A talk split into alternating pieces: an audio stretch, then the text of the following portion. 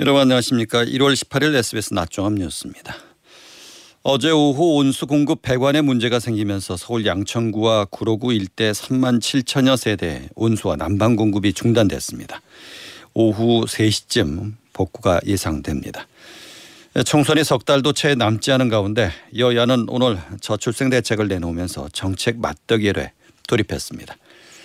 국민의힘 한동훈 비상대책위원장이 출판기념회를 통해서 정치자금 수수를 금지하는 법안을 추진하겠다고 밝혔습니다. 미 국방부가 북한의 군사정찰 위성과 관련해서 전쟁 능력 여부를 주시하고 있다고 밝혔습니다. 이상 이 시간 주요 뉴스입니다. 첫 소식입니다. 어제 오후부터 서울 양천구와 구로구 일대 삼만 칠천여 세대의 온수와 난방 공급이 중단되고 있습니다. 이 온수 공급 배관에 문제가 생긴 것인데 오후 세 시 이후에야 복구될 것으로 보입니다. 최승훈 기자의 보도입니다.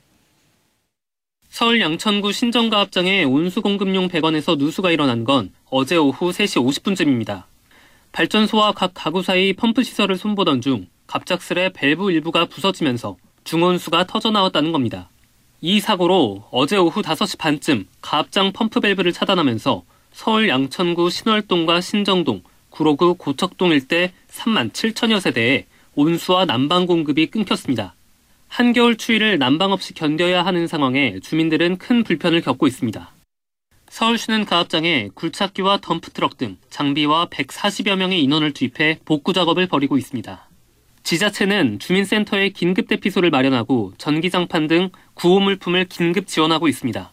한덕수 국무총리가 신속 복구를 지시한 가운데 복구 현장을 찾은 오세훈 서울시장은 복구 시점을 오늘 오후 세 시로 예상했습니다. 에스비에스 최승훈입니다. 여야가 오늘 나란히 저출생 종합대책을 내놓습니다. 총선이 석 달도 채 남지 않은 만큼 본격적인 정책 맞대결에 돌입하는 모양새입니다. 박찬근 기자입니다. 민주당 저출생 종합대책 이재명 대표가 직접 발표했습니다. 당대표실 뒷걸개에는 대한민국 생존을 위한 저출생 종합대책 문구가 걸렸습니다. 자녀를 둘 낳으면 칠십구 제곱미터, 셋 낳으면 백 구 제곱미터 규모의 분양전환형 공공임대주택을 공급하는 안을 내놨습니다. 결혼과 출산 시 지원금을 지급하고 모든 신혼부부에게 가구당 십 년 만기 일억 원 대출도 가능하게 했습니다. 자녀를 하나 낳으면 이자를 없애주고 둘 낳으면 원금도 절반 감면, 셋 낳으면 원금과 이자를 모두 감면하는 식으로 원리금을 차등 감면해 저출생 대책과 연계했습니다. 양육 과정에선 여덟 살부터 열일곱 살까지 매월 이십만 원의 아동수당을 지급하고 태어났을 때부터 고등학교를 졸업하는 열여덟 살까지 펀드 계좌에 매월 십만 원씩 지급해 학자금이나 결혼자금에 보탬이 되도록 하겠다고 민주당은 설명했습니다. 국민의힘도 오늘 오후 저출생 패키지 공약을 공개할 예정입니다. 앞서 국민의힘은 국민 실생활에 도움이 될 수 있는 정책을 국민이 직접 제안하는 국민 택배 플랫폼을 개설하겠다고 공개했습니다. 국민 택배 일 호 공약으로 저출생 문제 해결을 선택한 건데 패키지 수준의 종합대책이 담길 걸로 전해졌습니다. 에스비에스 박찬근입니다. 한동훈 국민의힘 비상대책위원장이 출판기념회를 통한 정치자금 수수 금지를 꺼내들며 정치개혁에 고삐를 죄고 있습니다. 이런 가운데 국민의힘 내부에서는 김건희 여사가 명품백 수수 의혹에 대해서 사과를 해야 한다는 목소리가 잇따라 나왔습니다. 이성훈 기자의 보도입니다. 연일 정치개혁안을 내놓으며 민주당이 동참을 요구하고 있는 한동훈 국민의힘 비상대책위원장이 이번엔 출판기념회를 통한 정치자금 수수 금지 카드를 꺼냈습니다. 민주당이 찬성하면 바로 입법될 것이고 반대하면 이번 총선에서 승리해 통과시키겠다며 다시 한번 민주당을 압박했습니다. 출판기념회 정치자금 수수금지는 불체포특권 포기와 금고 이상 확정 시 세비 반납, 귀책 보궐선거 무공천, 국회의원 오십 명 감축에 이어 내놓은 한 위원장의 다섯 번째 정치개혁 공약입니다. 이런 가운데 국민의힘 내부에선 김건희 여사가 명품백 수수 의혹에 대해 사과해야 한다는 주장이 잇따라 나왔습니다. 김경률 비대위원은 해당 의혹이 도이치모터스 주가 조작 의혹보다 국민 감성에 미치는 영향이 더 크다며 김 여사의 입장 표명이 필요하다고 밝혔습니다. 하태경 의원도 디올백 같은 경우 함정이긴 했지만 부적절했다는 부분에 대해 솔직하게 사과하고 이해를 구하는 것이 공인으로서 바람직한 자세라고 본다고 언급했습니다. 에스비에스 이성훈입니다. 국민의힘은 민주당이 국회 본회의에서 단독 처리한 이태원 참사 특별법과 관련해 윤석열 대통령에게 제이 요구권, 이른바 거부권 행사를 건의하기로 했습니다. 국민의힘은 이와 함께 민주당에는 특별법을 재협상하자고 제안했습니다. 윤재욱 원내대표는 의원총회 후 기자들에게 의원들의 총의를 모아서 이태원 특별법에 대한 대통령의 제이 요구권 행사를 건의하기로 정했다고 밝혔습니다. 서울 고검이 이천십팔 년 지방선거 당시 울산시장 선거 개입 의혹 사건과 관련해 임종석 전 대통령 비서실장과 조국 전 청와대 민정수석을 서울중앙지검에서 다시 수사하라고 지시했습니다. 앞서 검찰은 이천이십 년 일월 울산시장 선거 개입 의혹으로 성철호 전 울산시장, 민주당 황운하 의원 등 열세 명을 공직선거법 위반 혐의로 기소하면서 임 전 실장과 조 전 수석 등에 대해서는 증거 불충분을 이유로 불기소 처분했습니다.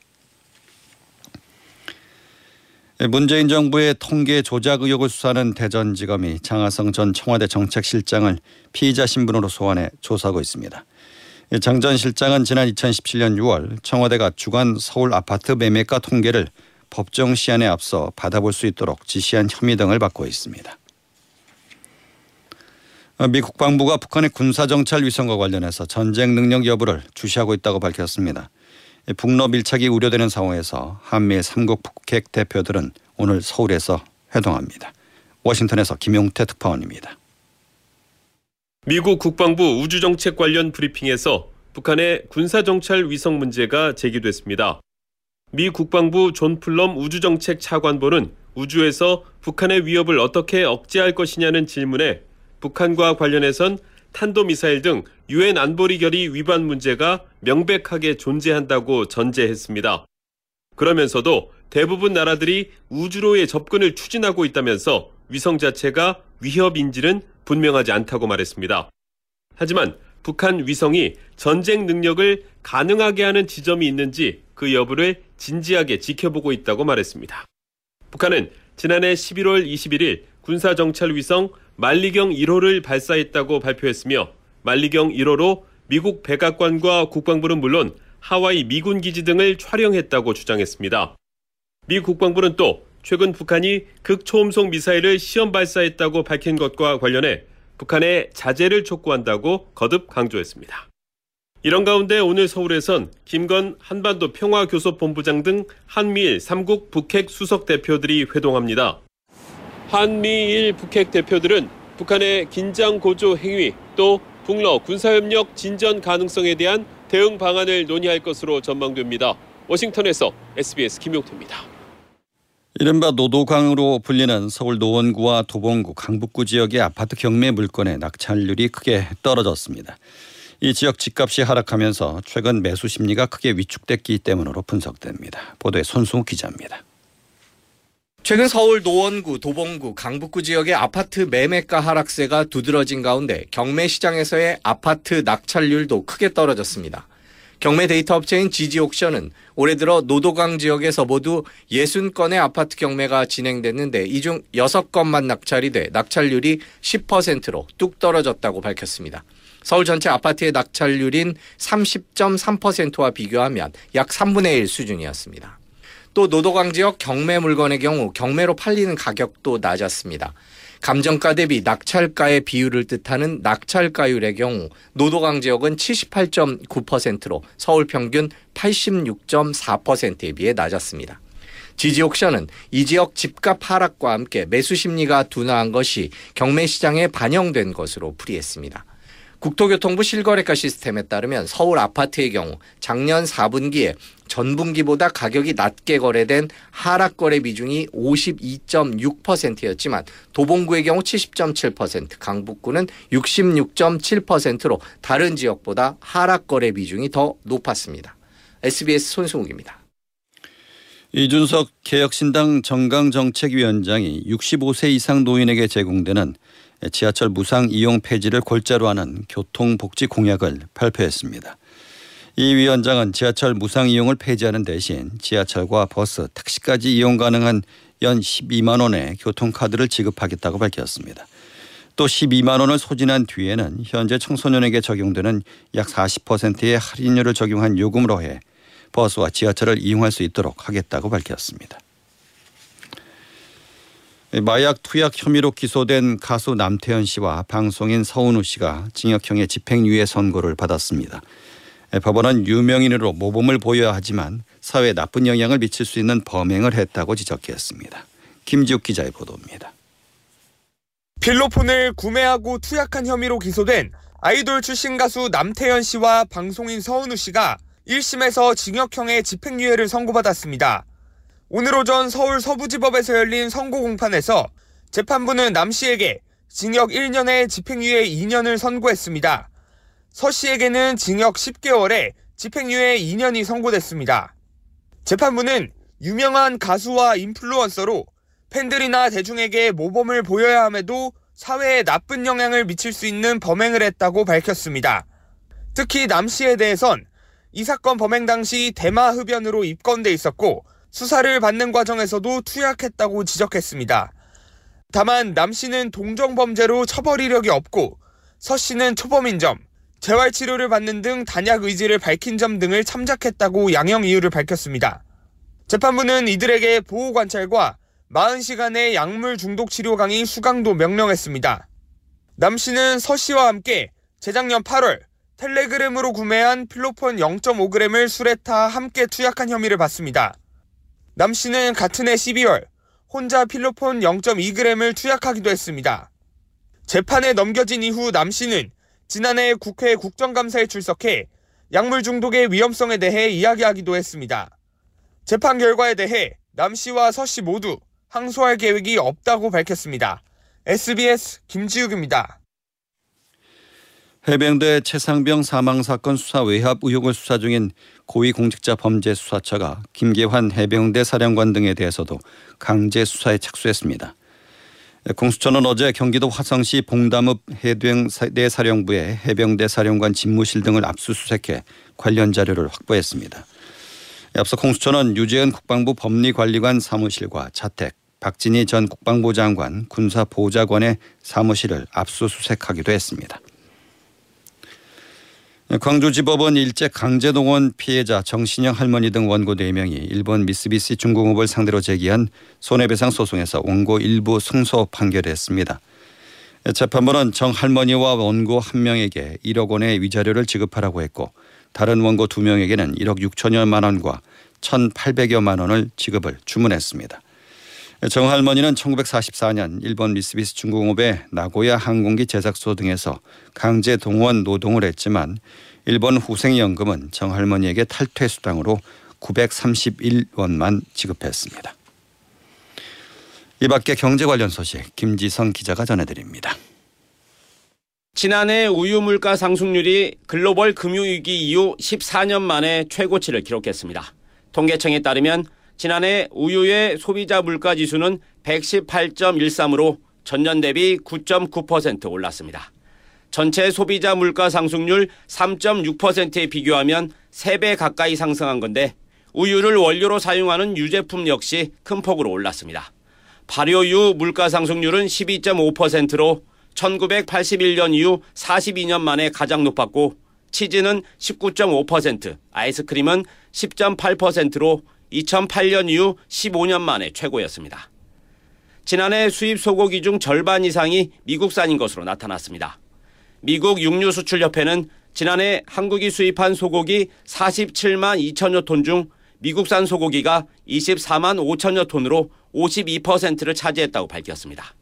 국내 수입육 시장에서 미국산 소고기 점유율은 이천십칠년부터 지난해까지 칠년째 일 위를 유지하고 있습니다.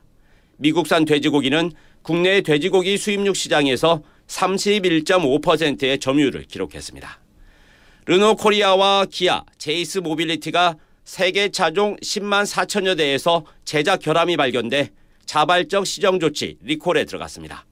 르노 에스엠 쓰리 팔만 삼천여 대는 브레이크 잠김 방지 모듈에 연결된 접지 배선 불량으로 수분이 모듈 내부로 유입돼 화재가 발생할 가능성이 확인됐고 기아 카렌스 알피 만 팔천여 대는 엘피지 연료 펌프 내 연료 공급 차단 밸브의 제조 불량으로 주행 중 차량이 멈출 가능성이 발견됐습니다.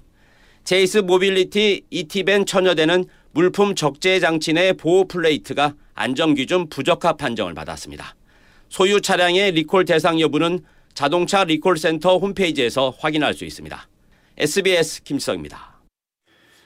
미국이 홍해에서 민간 선박을 공격하고 있는 예멘의 친이란 반군 후티를 겨냥해 추가 미사일 공격을 단행했습니다. 에이피통신은 미국 당국자들을 인용해 미군 배가 예멘의 후티 반군에 통제하는 지역을 향해 또 다른 미사일들을 발사했다고 전했습니다. 미국의 이번 공격은 후티 반군이 홍해를 지나던 미국 화물선을 공격한 것에 대한 대응 차원인 것으로 관측되고 있습니다.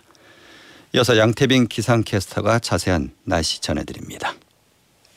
중부지방은 비가 그쳤지만 아직 남부지방을 중심으로 비구름이 지나고 있습니다. 앞으로 호남은 오후까지, 영남은 밤까지 비가 산발적으로 이어질 텐데요. 영동에는 차츰 강한 눈도 쏟아지겠습니다. 내일까지 예상되는 양이 영동의 최고 십오 센티미터 이상, 강원 중북부 동해안에도 이에서 칠 센티미터입니다. 양도 많고 길게 이어지는 만큼 대설 피해 없도록 유의하셔야겠습니다. 내륙에는 오에서 십 밀리미터로 비의 양이 적겠지만 도로 곳곳이 미끄러울 수 있어 교통안전에 신경 써주시기 바랍니다. 추위 걱정은 없습니다. 오늘 낮 기온 서울이 십 도까지 오르며 어제보다 팔 도가량 높겠습니다. 대전도 팔 도, 광주 십 도, 대구는 구 도로 예상됩니다. 주말인 모레도 충청 이남을 중심으로 눈비 예보가 있고요. 영동의 눈과 비는 일요일까지 길게 이어지겠습니다. 날씨였습니다. 휴양입니다. 코스피는 어제보다 육 점 영팔 포인트 내린 이천사백이십구 점 팔이를 기록하고 있습니다. 출판, 화장품 등이 상승하는 가운데 해운사 등은 하락하고 있습니다. 코스닥도 영 점 칠일 포인트 내린 팔백삼십이 점 삼사를 기록하고 있습니다. 서울의 현재 기온은 칠 도, 습도는 육십삼 퍼센트입니다.